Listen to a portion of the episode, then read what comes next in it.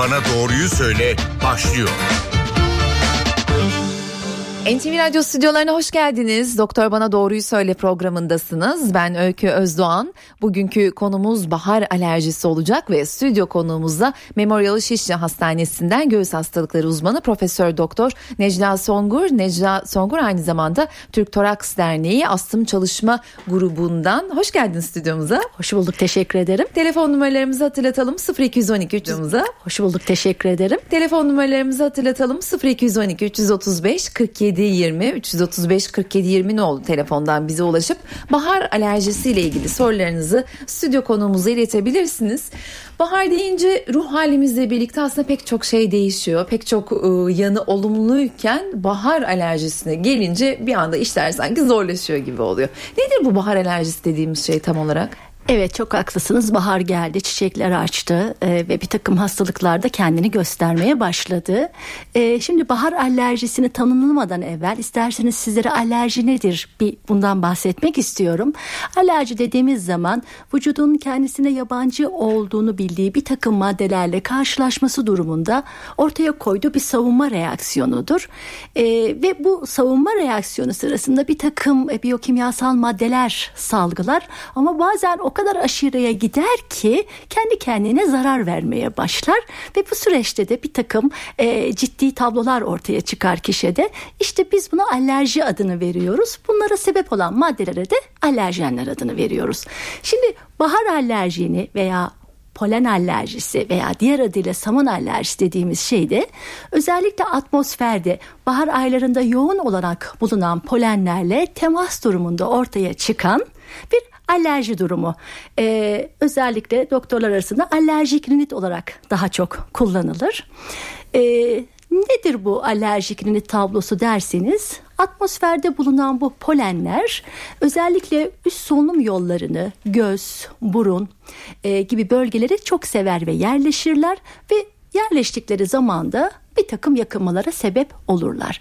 Yani bahar alerjisi olan kişinin yakınmaları e, burunda akıntı, genizde bir takılma hissi ya da burun tıkanıklığı veya geçmeyen öksürükler, e, ağızda kaşıntılar e, şeklinde kendini gösterebilir. Eğer bu polenler gözle temas edecek olursa da gözde kaşıntı ve iritasyon ve sulanma gibi e, bulgular ortaya çıkarabilirler. Alt solunum yollarına gittikleri zaman da astım dediğimiz bir tabloyu biz görüyoruz hastalarımızda. Polen alerjisinin de çeşitleri var galiba. Bu polen dediğimiz şey ah. nedir? Havada uçuşan her şey polen diyoruz biz ama hangisi polen hangisi değil? Şimdi polen dediğimiz şey aslında bitkilerin erkek üreme organları. Biz polenleri atmosferde göremiyoruz. Bunlar gerçekten gözde görülemeyecek kadar küçük 20-30 mikron çapında e, maddelerdir. Dediğim gibi bitkilerin erkek üreme organlarıdır. Hı hı. E, bu bahar aylarında bitkiler polenlerini salarlar ve bu polenler e, bazen böcekler yoluyla ve çoğunlukla da rüzgar yoluyla çok geniş alanlara yayılırlar. Bitkiler bu yolla devamlılıklarını sağlarlar ama bizlerle temas etmeleri durumunda da özellikle bahar alerjisi dediğimiz hastalığın ortaya çıkmasına sebep olurlar. Telefon numaralarımızı hatırlatalım 0212 335 47 20 335 47 20 oldu telefondan bize ulaşıp bahar alerjisiyle ilgili sorularınızı stüdyo konuğumuz Profesör Doktor Necden Songür'e iletebilirsiniz. Ee, hocam kimlerde daha çok görülüyor bahar alerjisi? Öyle bir sınıflama yapmak mümkün mü? Evet mümkün aslında. Biz bahar alerjilerini daha çok çocuklarda ve genç erişkin döneminde görüyoruz. Çocuklarda baktığımız zaman erkek çocuklarda daha sık olarak karşımıza çıkıyor. Ee, adolesan dönemde erkek e, kız oranı hemen hemen eşitleniyor ama genç erişkin döneminde bayanlarda daha sık olarak karşımıza çıkmaya başlıyor. Genetik midir? Evet mutlaka bir genetik yatkınlığın olması gerekiyor. E, atopik kişiler diyoruz biz. E, bunlar genelde anne ya da babasından birinde veya her ikisinde e, bir takım alerjik yakınmaları olan kişilerin çocuklarında görüyoruz ki bu gibi alerjik reaksiyonları anne babasında alerjisi olmayan kişilere göre daha sıklıkla karşımıza çıkıyor. Ama tek başına genetik faktörler yeterli mi derseniz hayır değil. Mutlaka çevresel faktörlerle bu kişilerin temas etmesi gerekiyor. O zaman alerjik reaksiyonlar kendini gösteriyor. Peki daha kilolu çocukta daha çok görülüyor gibi böyle dikkat edilmesi gereken dolayısıyla e, obeziteye dikkat edilmesi gerekiyor gibi bahar alerjisini bağlayabileceğimiz bir takım fiziksel özellikler olabiliyor mu? E, bu konuda e, çok kesin verilerimiz söz konusu değil ama genetik yatkınlık çok daha önemli ve çevresel faktörler diyebilirim. Peki daha çok e, çocuklarda e, görülüyor dedik ama e, yetişkinlerde bir anda belli bir yaştan sonra kendini göstermesi mümkün mü? E, gösterebilir tabii. Belki bugün konumuz bahar alerjileri ama çok değişik alerjenler var. E, polenler dediğimiz bahar alerjilerine sebep olan alerjenler dış ortam alerjenleri. E, bunun haricinde iç ortam alerjenleri de mevcut. Dolayısıyla kişi eğer bir takım genetik risk faktörlerini taşıyorsa ilerleyen e, yıllarda çevresel ya da e, iç ortam alerjenleri maruz kalma durumunda alerjenler kendini hastalık şeklinde gösterebilirler. Ee, çok fazla telefon gelmeye başladı. İkinci yarıda e, çok sıkışmayalım diye şimdiden almaya başlayalım. Buyurun siz de tele, e, kulaklığınızı takın lütfen. Yayındasınız. Buyurun sizi dinliyoruz. Radyonuzun sesini kısar mısınız? Alo. Heh. Kıstım. Ee, benim e, şöyle bir rahatsızlığım var. Ee, bahar geldiği zaman yani bu aylarda Antalya'da yaşıyorum. Ben ismim Oğuzhan Hekimoğlu. Ee, öksürük oluyor. Bol bol balgam çıkarıyorum. Yani e, normalde kaç defa doktora gittim. Hep başka tanılar söylediler. Ama sonradan e, ben bunun polenle olduğunu fark ettim. Çünkü e, bir sprey almıştım. Burun spreyi. Onu kullandığım zaman bu geçiyor. Özellikle sabahları kalktığım zaman onu kullanmadığım zaman böyle bir şey yaşıyorum. Sıkıntı yaşıyorum. E, sorunuz nedir? Ee, sorum yani bununla ilgili doğru mu benim tanım diye düşünmüştüm. Hı. Çünkü birçok doktor farklı farklı şey söyledi ama genelde böyle bir sıkıntım oluştu. Evet çok geçmiş olsun öncelikle sizlere. Ee, şimdi anladığım kadarıyla bahar aylarında e, bu kronik öksürük yakınmasının ortaya çıktığından bahsediniz. Doğru algıladım herhalde. E, bu tabii özellikle her sene bahar aylarında tekrarlıyorsa e, bunun özellikle çevresel bir takım maruziyetler sonunda geliştiğini söylemek mümkün. E, temelde belki bir bahar alerjiniz söz konusu. E, biraz evvel dediğim gibi programda bahar alerjilerinde tek... E, yakınma bir kronik öksürük de olabilir. Geçmeyen kronik öksürükler olabilir. E, balgam çok çıkardığınızdan bahsettiniz. E, tabii ki bu anlamda sigara içip içmemeniz de ayrıca sorgulanması gereken bir soru. Hmm. Ama e, tabii ki bahsettiğiniz balgam üretimi belki de bir geniz akıntısı. Bu da olabilir. Siz bunu bir balgam olarak tarifliyor olabilirsiniz. Eğer bu bir tablo bahar alerjisi ise kronik öksürük ve sizin balgam diye tanımladığınız geniz akıntılarıyla kendini gösteren bir tablodur. Ve bu yatkınlığı olan kişilerde de astım benzeri reaksiyonların ortaya çıktığını da biliyoruz. Ve dolayısıyla kullandığınız tedavilerden de fayda görmüş olmanız sizin bu konuda e, daha detaylı sorgulanıp e, e, incelenmeniz incelenmenizi gerektirir.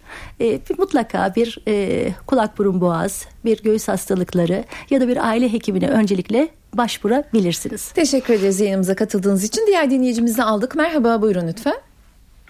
Merhabalar Antalya'dan arıyorum ben. E, 13 yaşında bir erkek çocuk sahibiyim. Geçen yıl özellikle e, kronik öksürük olarak başladı. E, burada e, Akdeniz Üniversitesi'nde biz gerekli testlerini de yaptırdık e, gıda olarak değil ama e, birçok şeye e, alerjisi var. E, bitkilere özellikle polene. E, ve geçen yıl e, gece yarısı başlayan bir hırıltıyla uyanmayla tıkanmayla e, çok üst mertebeye ulaşmıştı. E, aslında şüphelendik getirdik ama bütün testler yapıldı halde çıkmadı. Bunun psikolojik olabileceğini söyledi doktor ve bu sene e, bu kronik öksürükler işte birkaç gündür yeniden başladı. Benim sormak istediğim şu ee, biz e, doğal olarak neler yapabiliriz? Yani evde hmm, bu polenlerden korunmak için e, evi havalandırmamak gibi veya e, çocuğa maske mi takılması gerekiyor? Bir, bizde de bir psikolojik gerginlik oldu. Çok çünkü üst üste öksürükler başlayınca bizim alabileceğimiz tedbirler nedir? Hı hı. Bunlarla ilgili bilgi edinmek için. Çok güzel bir soru. Ben de bu evet, e, evet mutlaka e, burada şu çok önemli. Yapılan alerji testinde e, çocuğunuzun hangi alerjenlere duyarlı olduğu büyük bir ihtimalle tespit edildi. Dolayısıyla bu alerji testinin sonuçlarına göre çocuğunuzun dış ortamda örneğin okul yaşantısında dışarıda ya da iç ortamda ev içerisinde e, duyarlı olduğu alerjenle ilgili olarak bir takım önlemler alınabilir. Örneğin eğer ağaç polenlerine, çayır çimen poleni gibi bir takım bitkilere duyarlılığı söz konusuysa Şubat ayından başlayıp Ağustos ayına kadar geçen süre içerisinde e, bu gibi alerjenlere maruz kalma süresi artacağından e, bu gibi durumlarda örneğin dışarı çıkarken özellikle e, bu aylarda çok fazla pikniklere gidilebiliyor. E, basit bir maske takılabilir. Eğer göz bulguları ortaya çıkıyorsa bir gözlük takabilir. E, ev içerisinde mümkün olduğu kadar e, ev içerisindeki havayı temizleyen filtreli klimalardan yararlanılabilir. E, özellikle bahar aylarında dışarıya çıktıktan sonra çocuğunuz eve döndüğünde mutlaka üstünün değiştirilmesi, hatta bir banyo aldırılması ve özellikle saçlarının yıkanmasını tavsiye edebilirim. Çünkü polenlerin en sık lokalize olduğu yani yoğun olarak yerleştiği alanlar saçlardır. E, bunu tavsiye edebiliyoruz. E, ve dışarı çıktığı zaman eğer çocuğunuz spor yapıyorsa bir pikniğe gidiyorsa basit bir maske takmasını öneriyoruz. E, dediğim gibi e, duyarlı olduğu alerjenlere göre bir seyahat sırasında arabanızda daha çok klimadan yararlanmasını, pencerelerin kapatılmasını ve çocuk eve gelmeden evvel e, evin havalandırılıp e, pencerelerin kapatılmasını öneriyoruz. Yine sabah saatlerinde çok fazla dışarıda olunmaması, aktivitelerin daha çok akşam saatlerinde gerçekleştirilmesi e, önerdiğimiz en önemli e, şeyler. Teşekkür ederiz yayınımıza katıldığınız için. Bir dinleyicimizi daha alalım. Sonra kısa bir ara vereceğiz. Aranın ardından dinleyici telefonlarına devam edeceğiz. Buyurun yayındasınız. Sizi dinliyoruz. İyi günler diliyorum. Ömer Tezel Ankara'dan arıyorum. İyi günler merhaba. İki oğlum var. Küçük oğlum 15 e, yaşından itibaren her sene e, bu baharda devamlı akıntı ve hapşırma olarak tekrarlıyor. Geç yayını dinlerken ben birçok sorumun cevabını aldım. Ama benim e, sormak istediğim şu. E, bahara girmeden önce hani bir hapla tedavisi var mı? Hani bahara girmeden bu hapı alıp e, bir bağışıklık kazanılacak e, hepsi bütün alerjiyle iyi gelecek bir hapı var mı? Teşekkür ederim. Evet, e, şimdi şöyle e, bahar alerjisi olduğunu düşündüğümüz bireylerde tabii ki tedavi olarak bir takım ilaçlarımız var ama öncelikli olarak öncelikli olarak birinci sırada mutlaka e, bazı önlemlerin alınmasını tavsiye ediyoruz. Yani tedavide en altın kural kişinin duyarlı olduğu mevsimlerde duyarlı olduğunu düşündüğümüz bir takım alerjenlere maruz kalmasını engelleyici e, şartların sağlanması gerekiyor. Tabii bunun yanında da bir takım antihistaminik adını verdiğimiz tabletlerimiz söz konusu. Ee, bu tabletler içerisinde özellikle bu ilaçlar biraz sersemlik, sedasyon ve uyku yapıcı özelliği olduğu için bu yan etkisi çok, azaltılmış olan ilaçlardan seçilerek tedaviye başlanabiliyor. Bir önerim e, özellikle duyarlı olduğu aylara girmeden önce e, bu bahsettiğimiz alerjiye karşı kullandığımız haplardan başlanabilir. Ama burada çok önemli bir şey var. Ee, özellikle bahar alerjisinin Mayıs-Haziran'da ortaya çıktığı bir gerçekse bu daha çok çayır çimen alerjisidir. Dolayısıyla bu mevsimlere girmeden önce e, önleyici bir koruyucu ilaç olaraktan anti alerjik haplar dediğimiz bir takım haplar e, alınabilir. Ama tabii ki tavsiyem öncelikle mutlaka konuyla ilgili e, bir merkezde e, çocuğunuzun araştırılması, iyi bir öykünün alınması, gerekli testlerin yapılarak e, önerilecek bilgiler doğrultusunda yaşamına devam etmesi tavsiye ediyoruz. Teşekkür ederiz yayınımıza katıldığınız için. Belirtilerden programın başında bahsettiniz ama bu bahsettiğimiz belirtiler nezle, grip ve soğuk algınlığıyla da çok rahatlıkla karışabilen belirtiler. Zaten bir diğer adı da saman nezlesi aslında. Bu da o demek olsa gerek.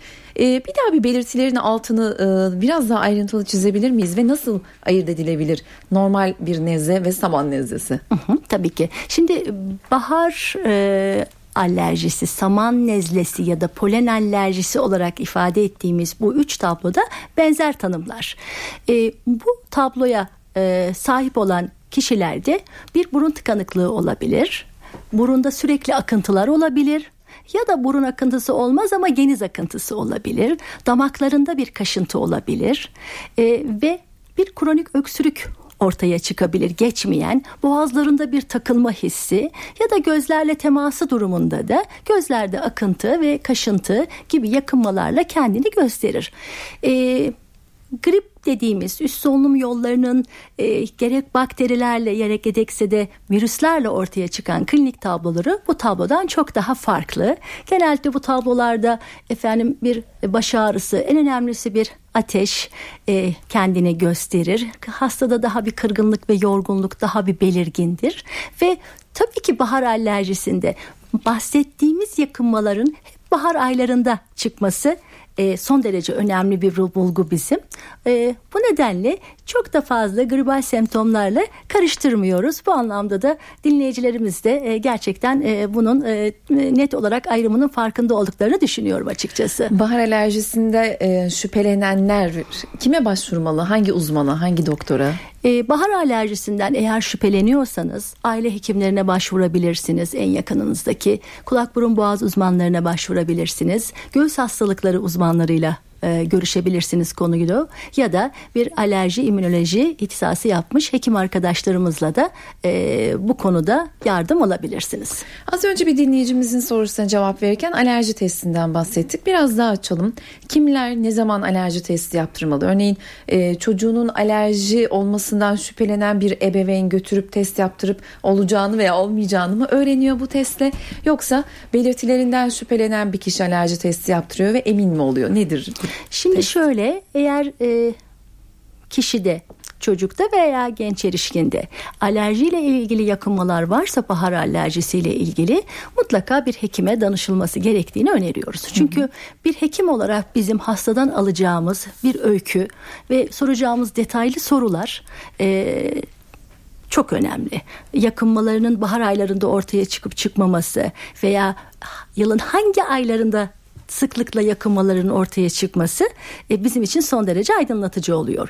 Bu öyküden sonra biz eğer çocukta ya da genç erişkinde alerjiden şüpheleniyorsak o zaman tabii ki bu aşamada artık alerji testi yapılıp yapılması kararını hekim veriyor elindeki bilgilerle. Ve alerji testi bize gerek çevresel gerekse ev içi alerjenlere kişinin duyarlı olup olmadığı hakkında bir yorum yapmamıza yardımcı oluyor. Bunlar e, alerji testlerinde gerek polenler ki bunlar işte çayır, çimen, ağaçlar, yabani otlar ya da ev içi akarları, kedi köpek tüyleri vesaire gibi son derece geniş kişilerde duyarlılık oluşturacağını düşündüğümüz maddeleri içeren bir test. Bu testi deride küçük bir çizik atarak e, temasını sağlıyoruz bu alerjenlerle. 10-15 dakika kadar bekledikten sonra da reaksiyonları değerlendirip kişinin hangi alerjenlere duyarlı olduğunu anlama şansımız oluyor.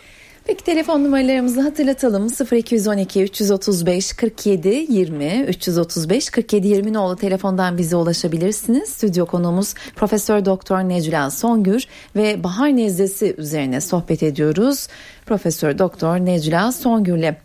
E, alerji aşısından da bahsedelim dilerseniz alerji testine geçmişken aslında tedavi yöntemlerinde konuşacağız tabii bunu ama alerji aşısı tedbir almak için kullanılan bir şey mi tedavi yönteminde kullanılan bir şey mi? Önce bir onu netleştirelim. Alerji aşısı, aşısı tamamen tedavi amacıyla kullandığımız bir yöntem. E, ilk seçilecek tedavi yöntemi de değil. Bunun altını özellikle çizmek istiyorum. E, öncelikle medikal tedavi ve koruyucu önlem gibi bir takım e, şartların sağlanmasından sonra hala kişinin e, alerjik yakınmalarının kontrolü sağlanamadıysa eğer ve yaşam kalitesini artık son derece bozan bir tabloya giriyor ise o zaman biz e, aşı tedavisini gündeme getiriyoruz hastalarımıza öneriyoruz. Bahar alerjisinin belirtilerinden bahsettik. Ee, göz sağlığıyla da birebir ilişkili galiba bahar alerjisi değil mi? E tabii ortamda atmosferde bulunan polenlerin gözle teması durumunda da aynen burunda yarattığı etkilerin bir benzerini gözlerde yaratıyor. Efendim kaşıntılar, akıntılar e, gibi e, son derece rahatsız edici yakınmalara yol açıyor. Bahar alerjisi olanlar e, spor yapabilir mi örneğin bunu sormak istiyorum. Bunu sorarken de şöyle de devam edelim. Bahar alerjisi olanların yapamayacağı şeyler var mı? Böyle bir başlık atalım. Şimdi bahar alerjisi olan kişilerin sporu yapamama gibi bir duruma sokmak istemiyorum. Tabii ki yapabilirler ama özellikle bahar aylarında gerçekten bulgular ortaya çıkıyorsa e, bu kişilerin özellikle sabahın erken saatlerinden 12'ye kadar zaman dilimi içerisinde çok da fazla dış ortamda spor yapmalarını arzu etmiyoruz. Çünkü bu saat dilimleri e, havada e, alerjenlerin yani polenlerin en yoğun olarak bulunduğu dönemler. Biraz daha bu mevsimlerde en azın akşamları geç saatlerde sporlarını yapmalarını tavsiye ediyoruz. Bahar alerjisi olanların yapamayacağı hani şunu yapmasalar iyi olur diyeceğiniz bir şey var mı? Eğer gerçekten e, bahar aylarında Mayıs ve Haziran ayları Nisan ayından başlayan bu aylarda ortaya çıkan yakınmalar söz konusuysa e, diyoruz ki çok da fazla yeşillikle temas etmeyelim. E, şimdi tabii ki kolay bir şey değil. Tam, Tam da dışarıda zamanı. insan insanların gezip tozacağı, piknik yapacağı dönemlere girdik. Ama diyoruz ki bunun mümkün olduğu kadar azaltın. Eğer sosyal şartlar e, bunu zorluyorsa o zaman işte eczanelerde satılan basit bir maskeyi en azından takaraktan e, bir takım koruyucu önlemlerinizi alın ya da e, mutlaka güneşli havalarda gözlük takılmasını istiyoruz. Neden bunu vurguluyorum? Çünkü güneşli havalarda havadaki polen oranı çok artar. Daha doğrusu asılı oranda polenleri yoğun miktarda görüyoruz. Dolayısıyla bu havalarda sıcak güneşli havalarda biraz daha işte gözlük takmak veya maske takmak gibi basit önlemlerin alınması bile kişilerde oldukça faydalı sonuçlar doğurmakta. Peki kısa bir ara verelim. Doktor Bana Doğruyu Söyle programını aranın ardından dinleyici telefonlarını yanıtlamaya başlayacağız. Telefon numaralarımızı da hatırlatalım. 0212 335 47 20 335 47 20 nolu telefondan bize ulaşabilirsiniz ve bahar alerjisiyle ilgili sorularınızı Profesör Doktor Necla Songür'e iletebilirsiniz. Aranın ardından devam edeceğiz.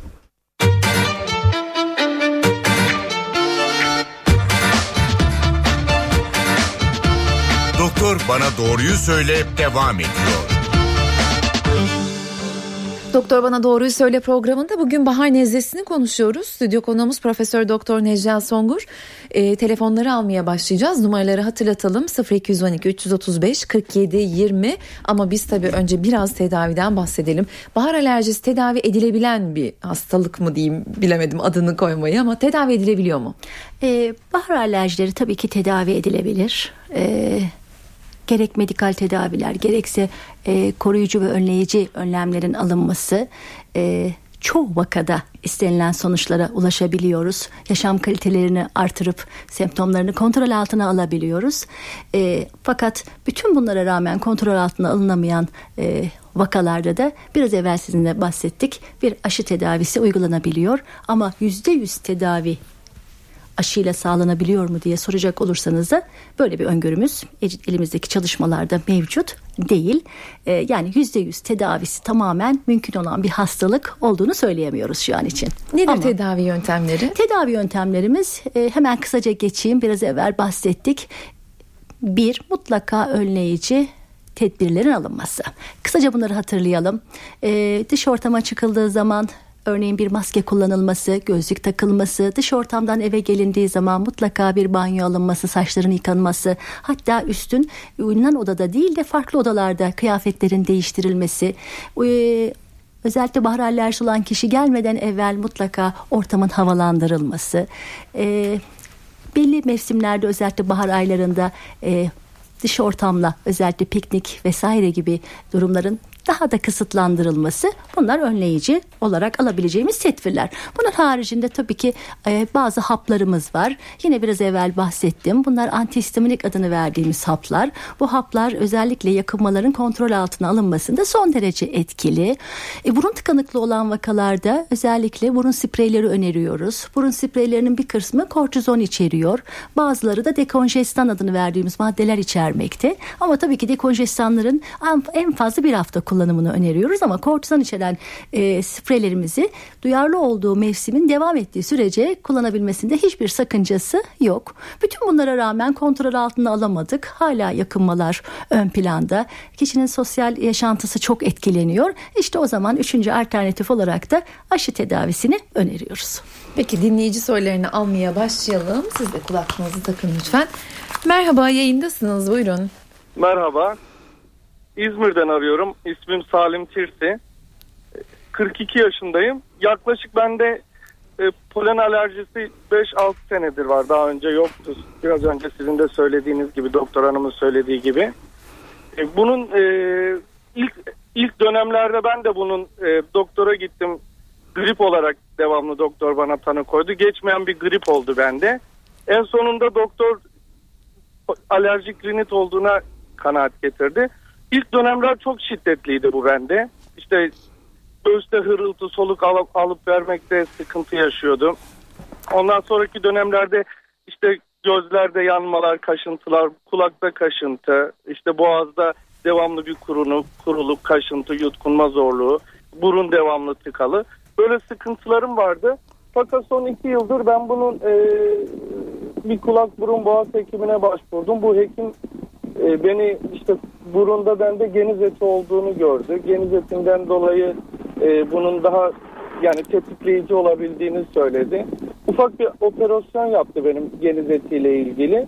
Benim şikayetlerim azaldı. Bu devam ediyor. Fakat e, belli bir seviyeye düştü. Yani ilaç kullanıyorum bu. Yaklaşık bende bu e, Mart'ın 15'inden sonra başlıyor. E, Haziran ayının ilk haftasına kadar devam ediyor. Onun dışında herhangi bir sıkıntı yaşamıyorum. Sorunuzu ee, merak eder olduk. sorunum sorunum şu. Bu ba- bahar alerjisinin, alerjik rinitin e, bu geniz etiyle bir alakası var mı? Geniz eti büyümesiyle bir alakası var mı? Bunu öğrenmek istiyorum. Bir de işte bunu doktor hanımdan ben programı başından beri dinliyorum. E, azaltıcı sebepler olarak e, azaltıcı sebepler olarak sadece ilaç kullanmak yeterli mi? Bunu öğrenmek istiyorum. Aslında ikinci sorudan epey bahsettik galiba evet, ama buyurun lütfen. Evet, evet. Şimdi şöyle aslında tabii ki güzel bir noktaya parmak bastı e, dinleyicimiz. Alerjik riniti olan kişilerin bir kısmında eşlik eden bir takım e, burun yapısında bozukluklar da olabilir ve çoğunlukla birlikte görüyoruz. Bu durumda zaten kulak burun boğaz uzmanı tarafından muayene edilmiş olması da büyük bir şans olmuş ve e, bu alerjik rinitin yani bahar alerjisinin e, yakınmalarını daha da artıran ikinci bir bir patoloji burunda tespit edildiği için ameliyat edilmişsiniz ve ameliyattan da fayda görmüşsünüz. E, bu anlamda son derece doğru. Yaşam kalitenizi çok artırmıştır. E, ilaç olarak da zaten ilaç tedavisinden bahsettim ben sizlere. E, ama Yine altını çiziyorum. Mutlaka ve mutlaka e, koruyucu, önleyici tedbirleri almanız gerekiyor. Siz çok güzel ifade ettiniz. Mart'ın sonunda başlıyor, Haziran'ın sonuna kadar devam ediyor dediniz. Çok tipik bu. Yani sizin bir çayır çimen alerjiniz söz konusu. Dolayısıyla bu bahar aylarında bir takım e, çevresel faktörleri önleyici, bahsettiğimiz bir takım tedbirleri almanız e, bence tedavideki başarınızı çok daha artıracaktır. Teşekkür ederiz yayınımıza katıldığınız için. Diğer dinleyicimizi aldık. Sizi dinliyoruz. Yayındasınız. Buyurun lütfen. Radyonuzun sesini kısar mısınız? Tabii. Buyurun yayındasınız. İyi günler benim adım Eyüp Güner. İyi günler. Şimdi bu e, köy hayatı, şehir hayatı fark eder mi bu alerjide bir de zamanla kendiliğinden düzelir mi yani yıllar sonra diyelim. E, köy ve şehir yaşantısı açısından çok farklılık e, görmüyoruz. Çünkü çevresel bitki örtüsü son derece önemli. Yaşadığınız yerde e, polen yükü fazla olan e, bitkilerin bulunup bulunmaması son derece önemli. E, zaman içerisinde doğru tedavi ve önlemlerle kontrol altına alınması e, sonucunda hastalığın kendi kendine e, çok uzun süreler herhangi bir aktivasyon göstermeden kalabildiğini de biliyoruz. Ama tavsiyemiz şu bulunduğunuz bölgedeki bitki örtüsü yapısını e, özellikle incelemenizi öneririm. E, bulunduğunuz bölgede size duyarlı olduğunu düşündüğünüz bir takım bitkiler ve ağaçlar mevcutsa e, bu mevsimlere girmeden evvel e, koruyucu önlemlerin alınması gerekli. Teşekkür ederiz yayınımıza katıldığınız için. Yeni dinleyicimizi alalım. Buyurun lütfen. Yayındasınız sorunuzu evet. dinliyoruz. Buyurun. Alo efendim iyi günler. İyi günler. Şimdi benim e, polen alerjisiyle değil sorunum da e, eşim e, ilaç alerjisiyle. Acaba sizin konunuz mu? Maalesef değil. İsterseniz bir başka programda biz sizi tekrar yani konuk edelim. Polen alerjisi bu konu. Evet, evet. Bahar alerjisiyle ilgili konuşuyoruz. Yine de çok geçmiş olsun diyelim eşinize. Diğer dinleyicimizi aldık yayına. Buyurun bahar alerjisiyle ilgili bir sorunuz var mı?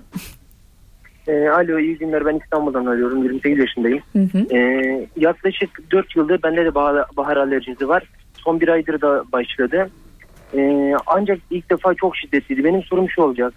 Ee, yani bu kalıcı bir çözümü yok mu? Yani biz her zaman bu sıkıntıyı çekmek zorunda mı kalacağız? Ben kloromatik gözlük de kullanıyorum. Güneşe de çıkamıyorum. Renkli de gözlüğüm. Yani ne yapmam gerekiyor? Şu an kulak burun boğaza da gittim. Göğüs hastalıklarına da gittim. Göğüste çok şükür bir şey çıkmadı. Göğüs şey kulak burun boğaza da gittim. İşte ilaç şu an ilaç kullanıyorum. Şurup, burun spreyi. Bir de hap kullanıyorum. Kalıcı Yani- bir çözümü yok mudur bu bahar alerjisinin diyorsunuz? Evet. Ee, kalıcı bir çözüm yani yüzde yüz tedavi şansına henüz şu anda sahip değiliz maalesef. Ee, siz çok güzel tanımladınız. Gerekli önlemleri aldığınızda ifade ediyorsunuz. Fakat bir nokta dikkatimi çekti size hak veriyorum. Bu sene çok daha şiddetli oldu dediniz. Çünkü biz bu dönem e, çok bu mevsimleri çok uzun süreli yaşıyoruz. Yani bahar ayı bu sene uzun geçti ve devam da ediyor ve hava sıcaklıkları da çok arttı. Ee, zaman zaman rüzgarlı e, günleri çok daha yoğun yaşadığımız için bu dönemde polen yükü ortamda çok fazla. Dolayısıyla e, bu e, çevresel koşulların devam ettiği bu günlerde biraz daha e, dış teması mümkün olduğu kadar e, azaltmanızı e, önereceğim size. Teşekkür ederiz yayınımıza katıldığınız için. Diğer dinleyicimizi aldık. Buyurun sizi dinliyoruz. Merhabalar. Merhaba. Ee, e, Ankara'dan arıyorum ben. Ee, 40 yaşındayım. 36 yaşındayken benim bu alerjilerim çıktı. Ee, ve dediğiniz gibi işte söylediğiniz gibi antihistaminiklerle, bro spreyleriyle bu zamanı geçirmeye yani rahat geçirmeye çalışıyorum. Ancak benim sormak istediğim şu. Bu antihistamin, içtiğimiz antihistaminiklerin bize bir zararı var mı ileri seviyede? Yani diyelim ki biz bunu 3 ay kullanıyoruz. 3 ay boyunca e, bize bir zararı var mı? Ya da bir diğer başka organlarımıza zararı var mı? Hayır böyle bir e, zararı söz konusu değil. Duyarlı olduğunuz mevsim devam ettiği sürece kullanılmasını öneriyoruz. Sadece en önemli yan etkisi siz de çok iyi biliyorsunuzdur. Biraz uyku ve sersemlik yapıcı etkileri var ama şanslıyız ki son yıllarda bu etki yan etkileri azaltılmış ve 24 saat etkili olan antihistaminikleri sahibiz. E, rahatlıkla kullanmanızı öneriyorum. Bu ilaçları herkes kullanabiliyor mu? E, şimdi şöyle bu ilaçları e, ancak alerjisi olduğunu Yani anladığımız teşhis koyulmuş, herkes teşhis konulduktan kullanabiliyor. sonra herkes kullanabilir. Peki diğer dinleyicimizi aldık yayına. Buyurun lütfen. Yayındasınız. Sorunuz var mı? Alo merhabalar. Merhaba. İyi günler kolay gelsin. Benim şöyle bir sorum olacak. Ee, polen alerjisinden ziyade yılın 12 ayı bende şiddetli bir hapşırık mevcut. Yani böyle hava akımına, klimalara karşı benim kendi saplayabildiğim. Ee, saman nezlesini andırıyor. Yani bir klimaya veya hava akımına maruz kaldığım zaman çok şiddetli böyle yarım saat süren bir hapşırık, burun akıntısı ve geniz akıntısı mevcut. Bir 4-5 yıldır bu şekilde e, devam ediyor. Daha önce bir doktora gözüktüğümde e, alerji hapı verdi. E, çok uzun süre kullanmama rağmen hala devam ediyor. Yani bununla ilgili hocamızın bir önerisi var mı? Bu bahar nezlesi midir hocam? Şimdi aslında hastamız da çok iyi tanımladı bu bahar nezlesi değil. Çünkü dört mevsim devam ediyor. Perennial alerjiler adını veriyoruz biz burada. Ee, yine bir ayrı bir tanımlama yaptı. Özellikle sıcak soğuk farklarından çok etkilendiğini, bu, bu, bu gibi durumlarda yakınmaların ortaya çıktığını söyledik. Bir vazomotor rinit e, tanısı söz konusu. Dolayısıyla kişinin kendisinde bu yakınmaları ortaya çıkaran çevresel koşulları çok iyi irdelemesi gerekiyor ve bunun da önlemlerini alması gerekmektedir. Süremizin sonuna geldik. Son bir dinleyicimizin daha sorusunu alalım ve programı kapatalım. Buyurun lütfen.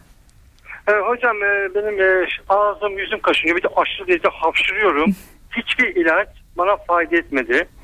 Genellikle bu bahar aylarında 10 yıldır çekiyorum. Ama ya da aşı herhangi bir kullandığım zaman da tepki. Yani sana söyleyeyim. Ne bileyim polen olduğu zaman havalarda mesela daha aşırı bir duvarlı bir mesela gözüm ağzım yüzüm kaşınıp gözlerimden su akıyor resmen. Bir de bir de aşırı derecede burnumdan su geliyor. Ne güzel anlatıyorsunuz. Aslında çok güzel tanımlıyor hastamız bahar alerjisi gerçekten. Ee, ama gerçekten yapılan ve alınan önlemlerin ve verilen tedavilerin bir kez daha gözden geçirilmesini öneriyorum ben. E, Çünkü kontrol altındayken bu kadar sıkıntı olmaması bu gerektiğini hastalığın söylüyorsunuz. kontrol altında olunması zaman zaman doktor kontrolünde değerlendirmeler yapılması gerekiyor. Bazı ilaç bazı antihistaminikleri cevap vermeyebilir ama farklı antihistaminiklerimiz var. Onlar değiştirilebilir. Mutlaka bir tekrar e, hekimiyle bir araya gelmesini öneriyorum kendisine. Peki çok teşekkür ediyoruz yayınımıza katıldığınız için. Ben teşekkür ediyorum. Memo Yalışişi Hastanesi Göğüs Hastalıkları Uzmanı ve Türk Toraks Derneği Astım Çalışma Grubu'ndan Profesör Doktor Necla Songür bizimleydi. Bahar nezlesini konuştuk. Ben Öykü Özden. Önümüzdeki hafta bir başka konu ve konukla karşınızda olacağız. Hoşçakalın.